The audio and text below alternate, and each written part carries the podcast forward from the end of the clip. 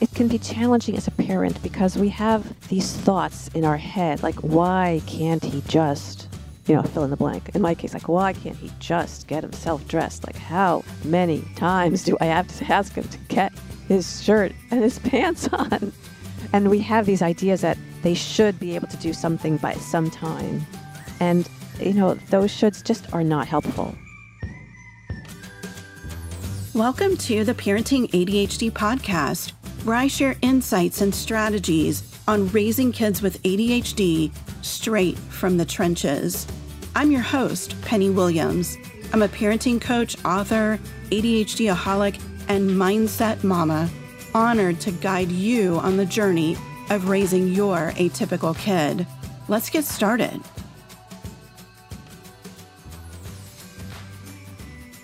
Welcome back to the Parenting ADHD podcast.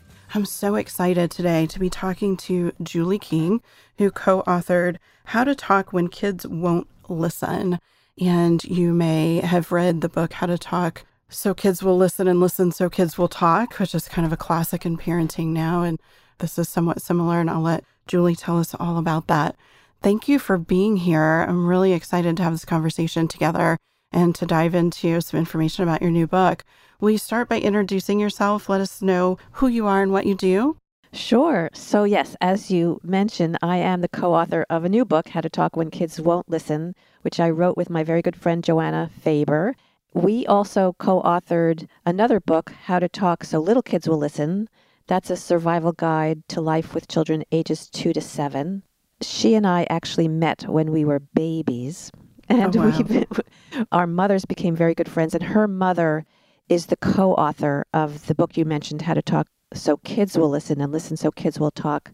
She and my mother were good friends, and they were studying with Haim Ginott, a child psychologist, and experimenting on her and me and our siblings. So we were really guinea pigs for this approach. And we went through nursery school all the way through high school together, and then we went our separate ways.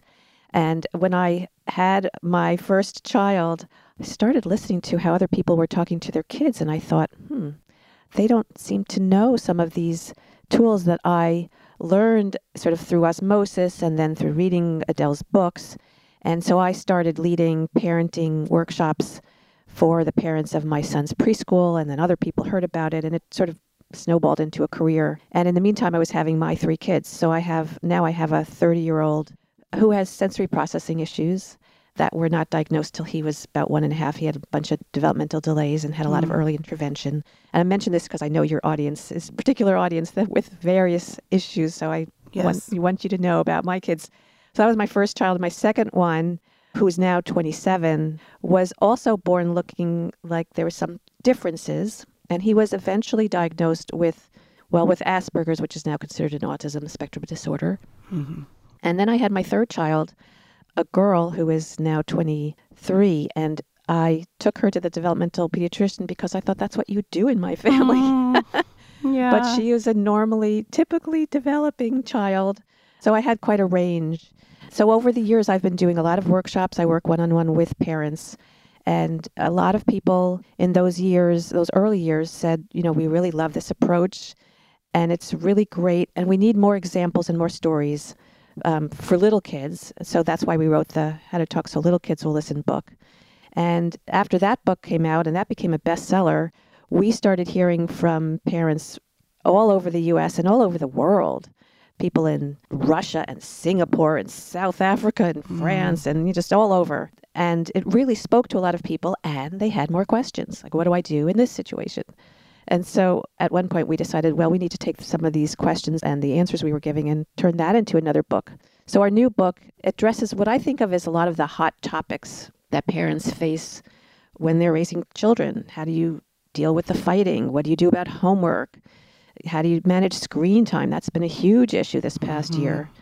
You know, and I could go on and on. So, um, so that's the book, and sort of in a very brief nutshell, that's how I got into doing the work that I do now. And so we were talking earlier before we started the first book from your friend's mother and her co author were just a life changing read for us.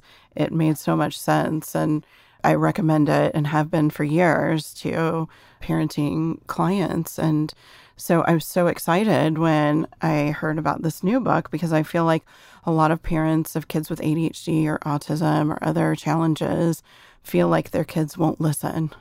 you know, we yep. feel like we are not being heard. And sometimes we feel like it's intentional when so often I think it's not. And so I thought maybe we could start by talking about sort of the premise of getting kids engaged with us. So if they're not listening or we feel like they won't listen to us, what are sort of the maybe key factors or foundations to creating better interactions? So let me touch on three.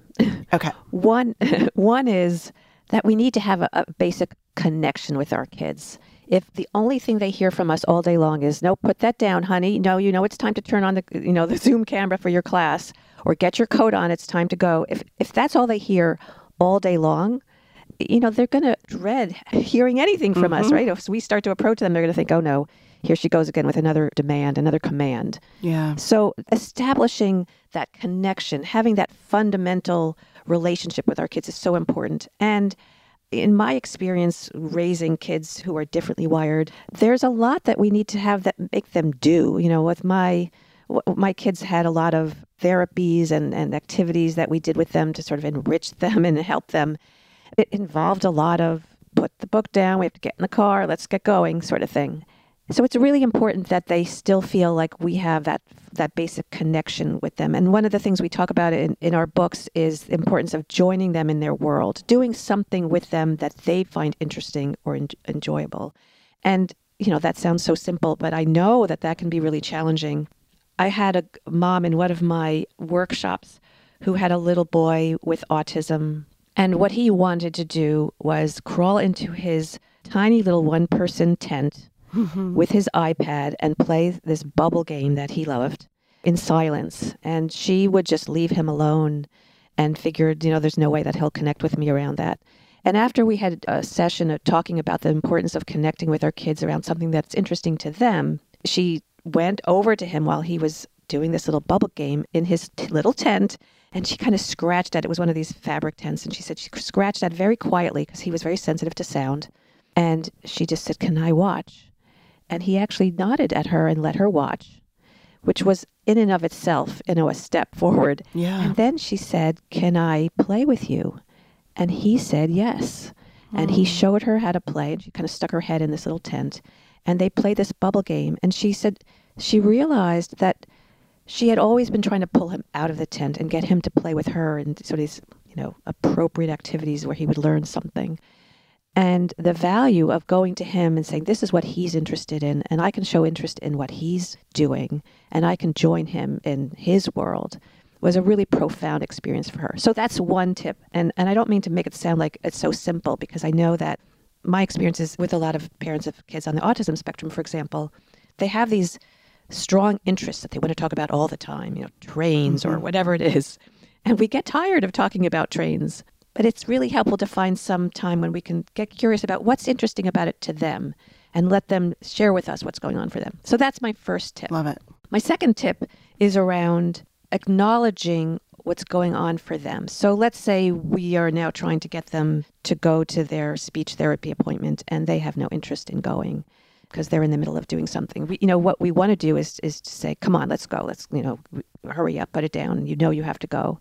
It can be really helpful to acknowledge, "Ugh, you're just not in the mood to go right now. I wish that we could just freeze time so you could stay and finish this game." It's so unfortunate that you know these these appointments happen and we can't just put a pause on life mm-hmm. so acknowledging what's going on for them acknowledging their feelings putting into words what they're experiencing can be enormously helpful i'll tell you another story i was working with a mom who had two children one of them was a little bit older he was i think eight and then she had a younger one who was a preschooler who didn't have a lot of expressive language and her older one was a typically developing child who had a friend over, and he was playing in the backyard. And the little one, who really needed much more supervision, was inside the house, and he started banging on the door, clearly wanting to go outside. And she was trying to get dinner started, and she didn't really have time to take him outside. She said normally what she would do is just pretend she didn't know what he wanted and ignore him and try to say, "Come on over here, honey. Let's, you know, let's play with something." And try to get him engaged in the kitchen and pretend she didn't know that he wanted to go outside. After she had been exposed to this idea of putting into words how a child feels, she actually put into words what he was trying to say when he was banging on the door, which was, Ah, you see your brother playing outside. You want to go outside with him. You don't want to stay inside and play. And he calmed down. Mm. And she said, The problem is, I have to get dinner started first before we can go outside. What do you want to do while I'm getting ready? And to her surprise, he came over to the kitchen and took out some of the you know plastic uh, what do you call Containers. it? little containers and started playing with them. So that second idea of putting it towards how our kids are feeling, really acknowledging what's going on for them. Sometimes it's counterintuitive. We think, as she thought, if I say out loud that he wants to go outside, then it's just going to make it worse. Then he's going to be even more frustrated. But in fact, when you deny a child's feelings and say, no, it's not time, you, you don't really need to go outside, honey, come on over here, then he feels like you don't get it. You don't understand. And a lot of kids will escalate. They'll start pounding and kicking the door and mm-hmm. shouting. So that's the, the second So idea. empathy. It's a lot of empathy, which is so powerful. yes. And I think, as we all do, kids want to be seen and heard. They want to be acknowledged what they're going through. Yes. And so, yeah, that's a big one. It's true. You're right. It's true for all people. We parents want somebody to understand what we're going through. hmm And sometimes it's hard to think about what's going on for the child because we're juggling so many conflicting needs and, and it's hard to, to sort of take a breath and think, okay, what's going on for my child? If we can do that, it can actually help our kids regulate, it can help them de escalate, and it can make them feel more cooperative. hmm Definitely. It's very collaborative that way. So they feel like they're a part of it rather than just being told what to do or not to do. Yeah, yeah. So, of course, we can't just focus on our kids' feelings because sometimes we need them to do things that they are deeply uninterested in doing. Yes. You know, kids really don't care about being on time. They don't really care about cleaning up. Most of them, most of the time, let's put it that way. And so when we want them to do things that they don't want to do, it seems like the most direct and efficient way to get them to do things is to tell them, no, honey, put that down, come upstairs, brush your teeth. To a child, it feels like I'm being ordered around. Yeah. And kids want to have a say in what they do and how they do it. So that strategy can often backfire. Kids will dig their heels in. They'll say no, or they'll just cross, you know, they'll just refuse, or they'll pretend they didn't hear you. Yeah. So we have a whole host of tools and strategies that parents and teachers can use to make kids feel more cooperative, to make them feel like they want to do these things that we want them to do. So I'll give you one example is to be playful with kids. And you really need to know your child on this one. What's what tickles their fancy or what kind of thing they like. Um, one of my favorite examples is, you know, with little kids and we're trying to get their shoes on and they're running away or giggling or just not wanting to cooperate. And instead of saying, "Hey, sit down, do don't you dare kick me, young lady," you know, uh, you are sitting still while I put your shoes on, like that sort of talk where we think, "Oh, I'm going to get tough," and they're going to do it, and that can, you know, often just makes things worse. Yes. They just become more uncooperative. So one of my favorite playful ways, um, playful approaches, is to make an inanimate object talk. And in this case, I would make this shoe talk, like, "I feel so empty and cold. I need a foot in me." You know, and a lot of little kids cannot resist a talking shoe. Yeah. But because we're talking to your particular audience, I want to mention that there are a lot of kids, especially kids who are on the spectrum, who are very concrete thinkers, who know that shoes don't talk and they won't like it. And they'll say, Mommy, the shoe doesn't talk. And if that doesn't work for your kid, I say, you know, use another strategy. Yeah. yeah. And that's so true. Sometimes they are so literal that things like that Yeah. just don't work for them. It reminds me, I had a speaker at our Happy Mama retreat one year, a local psychologist, and she said, Talk to the peas. Whenever things are getting crazy in the house, everybody is intense, and you just need a break in it. Open the freezer and talk to the peas. It's the same concept. And like, how do you not laugh when your mom was just angry and you're screaming at her, and suddenly she opens the freezer like a crazy person and starts having a conversation with the peas? Like, you know, it, it has to break the ice most of the time. And I think that's what I what you're it. getting toward too is um, just find a way to make them laugh. Yeah, yeah. And it's not all about laughter. Like my son, who, when it was time for him to change his clothes, he could very much be of the mood of, yeah, I'm going to go get dressed. And he'll wander off to his room, get distracted by a piece of dust or whatever was on his Mhm. way, and completely forget what he was doing. You know, by the time he gets to his room, he's sort of looking around, forgetting where he was going. And one of the things I did when I realized that this was an issue was I made a list and I wrote down, you know, shirt, underpants, pants, socks. And when I first did this with him, I actually put the list on the kitchen table where I was sitting and I said, This is for you. Let's see if you can do these four things. Let's start with the first one, the, the shirt. You want to go see if you can find your shirt in your room and put it on? So he ran off to his room with this idea in his head, Oh, I'm just going to do my shirt. Mhm. And he put his shirt on and he ran back and I said, Let's see what's next on the list. So I had broken it down into steps. And if I had given him the whole list to start, it would have been overwhelming. But just to start with the shirt, that was something he could focus on and, and Yeah. do. And then he came back and he saw the underpants. He ran off and did his underpants. He came back and, you know, then did the same thing for the pants and the socks. And eventually, I did that a number of times before I said, you know, I think we could put this list, we could tape it to the wall of your room and you could look at it in your room. And, you know, of course, he felt great because now he was getting dressed all, all by Yeah. himself. And he would come out and I'd say, You did it. You have your shirt on. I, I see your pants. I see your socks. I bet your underpants is hiding under there. I can't even see it, you know? And he stood real tall, like he had done it. So it was a win for him. It was a win for me because, you know, I didn't have to actually walk him into his room and remind him what to do. Right, right. But it was a big win for him. You know, you were adjusting so that he could be successful.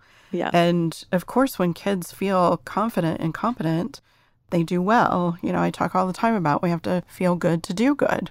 Exactly. And which feels better, you know, the excitement of running back and forth and your mom is helping and everybody is feeling calm and rational and it's going well, or, you know, mom following you around and begging you to brush your teeth and, you know, get your Yep. stuff done. So, yeah, really just setting them up to be successful at tasks really does help with that interaction between parent and child and that relationship in general. It can be challenging as a parent because we have these thoughts in our head like why can't he just Mm-hmm. you know fill in the blank? In my case like why can't he just get himself dressed? Like how many times do i have to ask him to get his shirt and his pants on? Yeah. and we have these ideas that they should be able to do something by some time. And you know those shoulds just are not helpful. And i learned that especially with a child whose developmental journey was it didn't follow a pattern that my other kids had and it doesn't help to, to compare so um, I I think if we can notice that we're doing that to ourselves, I mean, that's why we get so frustrated as parents as we think, why can't they just? Or how many times do I have to say this? Kids need a lot of practice and reminder before they can do things. And we also have to remember that a child who can get himself dressed in the morning when he's got a lot of energy might not be able to get himself dressed in the afternoon when he's tired. Right. And that's true for so many things. It goes back to that acknowledging what's going on for them, Yeah. too. Yeah. Yeah. So let's shift gears, I think, for a minute and talk about the times that are super hard when our kids just really feel like they're absolutely not willing to listen to us. We need them to do something they're avoiding or putting up a wall, or maybe they've gotten intense or aggressive. Parents are always wondering, what do I do when it's really bad? What, what happens? And a lot of what we've talked about so far is the work that you do outside of those times so those times happen less often and you can maybe manage them a little bit easier. But when we're really engaged in butting heads with our kids, what helps at those times? Well, I'm sure this is just a very theoretical question, but I'm just wondering if you have any specific example of a time when you were in a situation like this, because then we can sort of get our teeth into it and analyze it. And I can give you some very concrete ideas. Yeah. So, for example, my son, when he was, I would say 12, 11, 12, mm-hmm. he would get stuck a lot and he would be very stuck for hours. So, he maybe wanted a new Lego set. And I had to say, you know, we can't do that today. And not even a no, because by then I had learned mm-hmm. to try to say yes as much as possible, right? Yeah. and and that helps. And so it wasn't a concrete no, it was a yes when or yes later. Mm-hmm. And he was just because of those autistic characteristics in his little brain very stuck on having that Lego set, having it in his hands right now. There was no other time that could possibly work out for him. And the more he begged and pleaded and tried to bargain with me and negotiate, of course, the more frustrated I would get. And then, you know, I'm trying to make dinner and he just won't stop, right? And and I'm trying to get past it, to be able to move on, to move forward. And this one time in particular, it was probably three hours Oh. that he would not leave my side. He could not get past it. He was just so stuck. And I understood that, you know, cognitively, but emotionally, I was getting super frustrated, right? And so sometimes voices were being raised. And Mhm. honestly, I don't remember how it finally worked out. Interestingly enough, I remember the pain. I don't remember what happened that that worked out in, you know, six or seven years. So Yeah. that's not surprising. But Right. um, you know, what could we have done maybe in that moment? And so many of our parents, too, they just get into these yelling matches almost. You know, if your kid's yelling at you as a human being, we're wired to respond in kind. We have to work really hard not to yell back at them, to stay calm. And so when everybody's intense like that over any number of things, you know, getting something they wanted and not being able to shift gears, or, you know, it could boil down to parents wanting kids to do homework and kids having a hard time with it and not wanting to do it. And, you know, those are just some really common examples. Yeah. Oh my gosh. You, you put me right back there with it. It's a great example. and, you know, of course, what we want to say is, honey, uh, you know, I already asked and answered. Some, some people say, I say asked and answered. Mhm. Um, but very rarely does a child who's persisting say, Oh, you know, that's true. I did ask you that and you did answer it. And so I'll let that go. Right. It doesn't happen. right. I mean, that if, that, if that worked, I wouldn't have had to re- write a book. Right. Right, right, right. We'd both be out of a job. Um, which would be great, you know, if we, we don't need to have these conflicts, but Yes. it is part of it is part of life. So you know w- what we want to say is you know asked and answered, or uh, you know we can't do that today, honey. You know we'll get it some other time. I don't want to hear about it again. You have to stop. Like all of those things are what we want, and sometimes with some kids that kind of thing will help. But for a child who's persisting, I would go back to thinking about what is he feeling can I put into words what's going on for him so he knows that I get it? Not that I'm going to give him what he wants, but I Mhm. understand how strongly he wants that Lego set. I'd say, You really want that Lego set? It sounds so cool, and you know exactly what you want to do with it. Maybe I'd ask him, What would you do with it? What are you going to do with it when you get it? What are you going to build? And I might also say, It's really hard to hear that you have to wait. You don't want to wait. So I might acknowledge that feeling. And I'm going to throw out a bunch of ideas. You wouldn't necessarily use all of these. Yeah. But I also might say, I think we need to write down what you want. Mhm. And we need to think about when we can actually, you know, we can't go today because we don't have the time. And tomorrow it's going to be blah, blah, blah. But, you know, Saturday, maybe we need to write this down on the calendar. For your son who's 12, maybe I'd ask him to write down, you know, what he wants and why he wants it and what he's going to do with it so that he feels like he can express it in a quieter way than him nagging at you Yeah. you know, and then you can read it back to him. So those are all various ways to, you know, I think of it as acknowledging his feelings, acknowledging what he wants, putting it into words, rather than saying what he hears is, I hear what you want to know you can't have it, right? Yeah. And that just makes him mad. Yeah. So he needs to know, ah, boy, you know what I wish? I wish that we had a little Lego factory right here and we could just press a button and we could create that Lego set. That would be so cool. My son, who's on the spectrum, he loved to do that kind of fantasy. He'd come home and he'd complain about homework or school or whatever. Mhm. And I'd say, I bet when you grow up, you know, you would create a school that didn't have homework and it wouldn't start so early in the morning. It wouldn't go for so long. Like all his complaints, he would like to fantasize like that. Yeah. All my kids like to do that actually. So if you have a child who likes to think about how they would create the world if they were in charge, go with that game. That's a lot easier game to play as a parent Oh, yeah. than no, honey, stop. I, I, you already said it. That's enough. Yeah, for sure. There are going to be some times when you're going to say to yourself, I need to take care of myself right now. I hear how much you want that Lego set. I need to have a break from thinking about it. So I'm going to go into my room or I'm going to go for a walk or what, what you're able to do. When my kids were very young, I would go into the bathroom. Yes. I would take the baby and I would just go in there for a minute and take my deep breaths because I felt like I just need to get away. Yeah. yeah. And I have to say, your idea of writing it down has been so helpful in so many different struggles like that that we've come into over the years.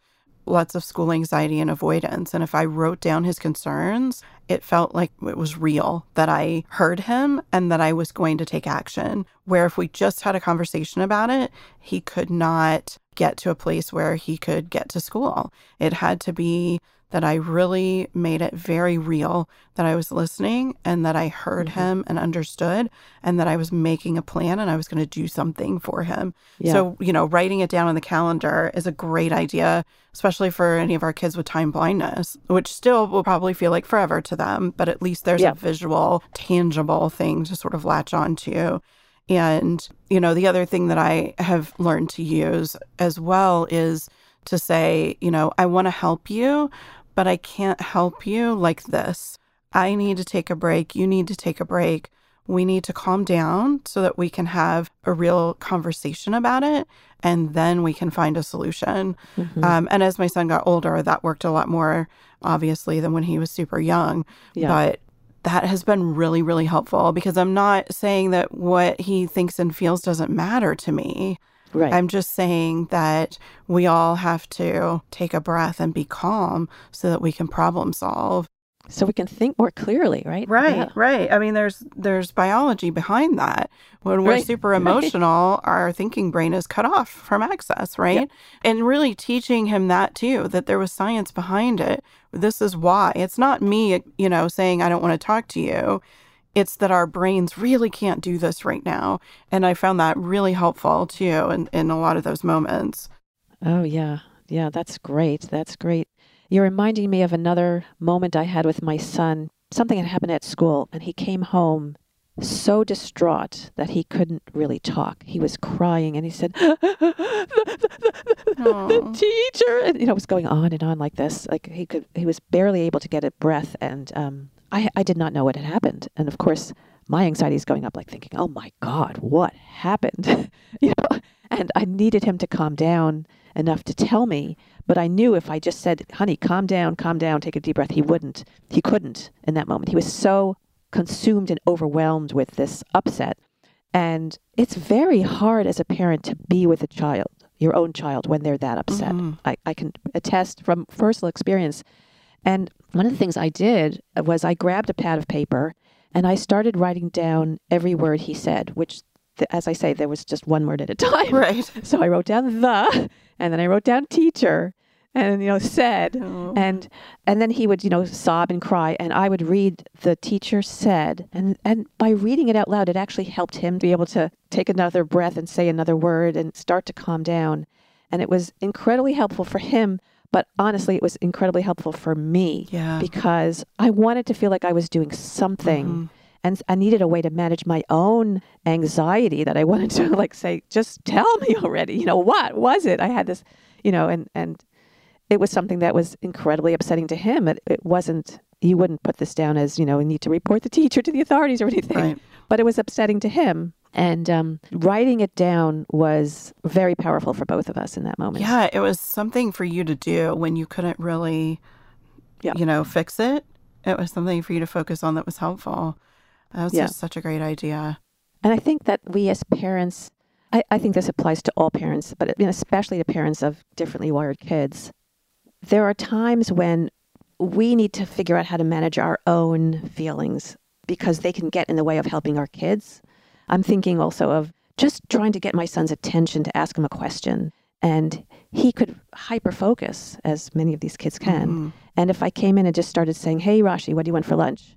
He would completely ignore me. And that was one of the things I just felt like, ah, yeah, just need an answer. you know, don't ignore me.